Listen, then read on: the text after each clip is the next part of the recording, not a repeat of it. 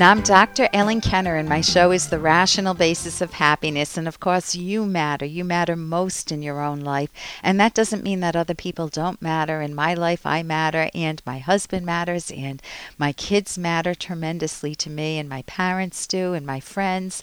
So it, just because you matter to yourself doesn't mean that you shut everybody else in the world out.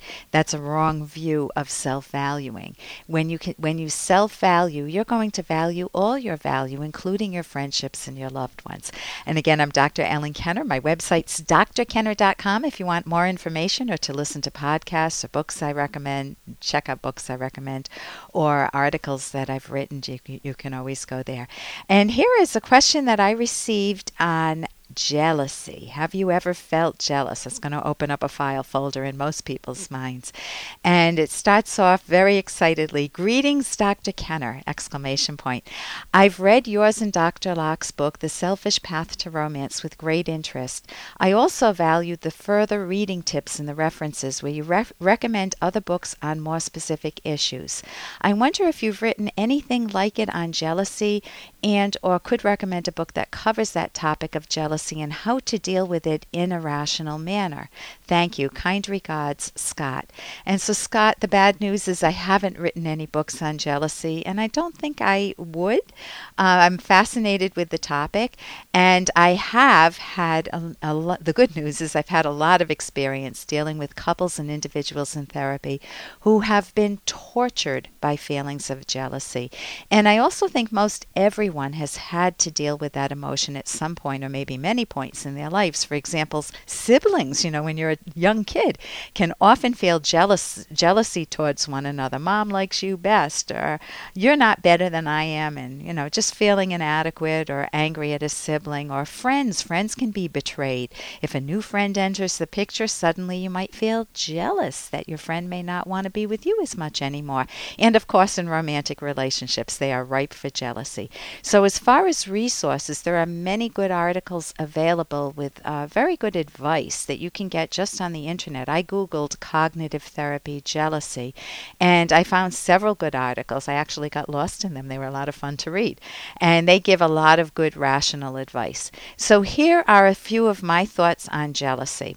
And the first point that you want to know, the first point that you want to grasp is when you're feeling jealous, you want to be more of a detective and a scientist and say, Oh, I'm really curious. Where is this emotion coming from in myself? You want to understand the source of your own jealousy, and that's going to be key. What is causing you, or if it's your partner, to feel jealous? And of course, you can only introspect about yourself. You're guessing about what the other person's feeling, unless they openly speak openly to you. So let's look at this from the jealous person's perspective, and we can, you know, spend a little time in a moment looking at the person who's being accused, what their experience is like.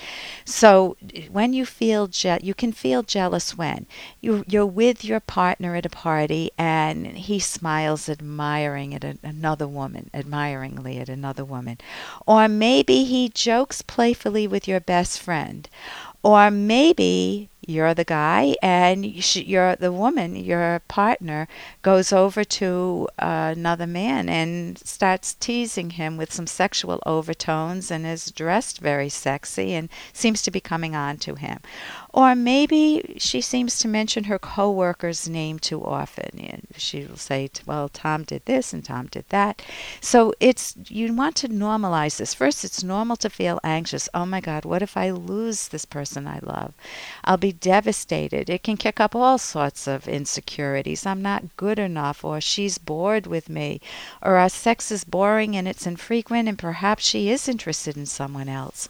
You could feel betrayed or contemptuous. I'm feeling completely invisible, and I won't let anyone treat me this way. Um, you can feel trauma from past relationships. You know, my dad cheated on my mom, and now I'm worried that my husband's cheating on me. And of course, you can feel angry. How dare he pay so much attention to her and so little to me? Or it's not fair that she sent her coworker flowers because this person's sick. I feel invisible. So what does it do? It just stirs up all our own insecurities and our view of relationships. It can inflame our doubts and feelings of jealousies. And maybe we can even feel some guilt. Maybe you have had wandering thoughts of another guy or gal and now think your partner is doing likewise because you've done that before. So if you profoundly love your partner, you're going to feel profoundly sad. What if he leaves me? You'll feel anger. How dare he betray me? You'll feel confused. What if it's my fault? I haven't been paying too much attention to our relationship, or we've been arguing recently. So that's the experience of jealousy. Now let's look at what are the typical behaviors. How do we cope when we feel jealous? Well, typically you have what's called hypervigilance. You're watching your partner. What's he doing? What's he saying to her? Has she been calling him? Let me check his emails. Let me check check his texts. Uh, let me observe their his behavior with her under a microscope. Maybe you accuse. That's another th- typical behavior. You love him more than you love me. Or you're sarcastic. Why don't you just jump in bed with him or her? Or you might feel contemptuous, you know, those glares or that sneering at the person. Or you might feel, try to pull for pity, pouting, or begging for reassurance. Are you sure you love me? Do you really love me? It sounds, uh, we won't go there. Um, but uh, so, what effects do those have on a relationship? Well, you know the result. They're all corrosive. And what is it like to be on the receiving end of jealousy? Let's say that it's totally unfounded. You're not interested in anybody else. You love your partner, and you just feel like, oh my God, I'm being attacked. What's going on with my partner? Uh, I'm, I'm feeling annoyed with her. I'm frustrated. I'm powerless to do anything. Is this the right person for me? You can see how that corrosiveness jumps in. And you may feel blindsided. Could I be doing something that I'm not even aware of that's causing my partner to feel threatened? So, this is all food for thought. If the jealousy is founded, you'll feel guilty. You know, I have been flirting, I have been fantasizing, and maybe you even cheated. So, what can you do about it if you are feeling jealous? Well, first know that everybody is unique. Everybody has their own past histories, their own insecurities or self confidence, uh, and they've all had different.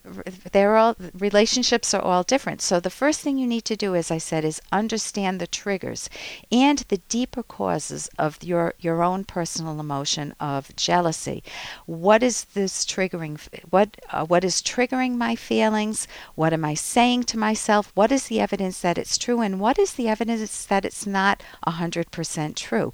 A thought record in the book Mind Over Mood would help you very much there. What are the alternatives? Think of how you can value yourself more and value the relationship more. And you want to be reasonable. You don't own your partner, your partner doesn't own you. And you'll occasionally have positive feelings towards other potential partners, but that doesn't mean you want to leave the relationship.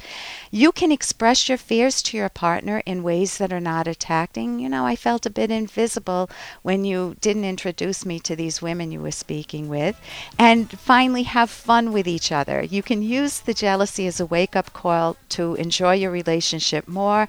Uh, you can notice what you love about one another, share those thoughts, plan fun activities, and laugh laughs. I'm Dr. Ellen Kenner on the rational basis of happiness.